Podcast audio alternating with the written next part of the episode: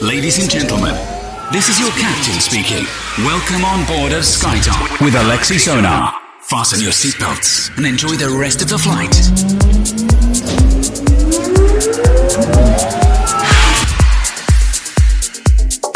Всем привет, вы слушаете DFM, с вами Алексей Сонар и радиошоу SkyTop на этой неделе 107 эпизод. Рад приветствовать всех вас на нашей танцевальной волне и с большим удовольствием хочу сегодня поделиться с вами новой прогрессивной музыкой, которая попала ко мне в руки совсем недавно. Сразу хочу поблагодарить э, Нижний Тагил за прекрасную вечеринку, где я играл на прошлых выходных. Несмотря на небольшую локацию, площадка забилась до отказа, и мы танцевали до самого утра. Пришлось аж продлять э, режим работы площадки на 2 часа. Надеюсь, в будущем продолжится эта замечательная история с Нижним Тагилом, ну а сейчас мы переходим непосредственно к музыке.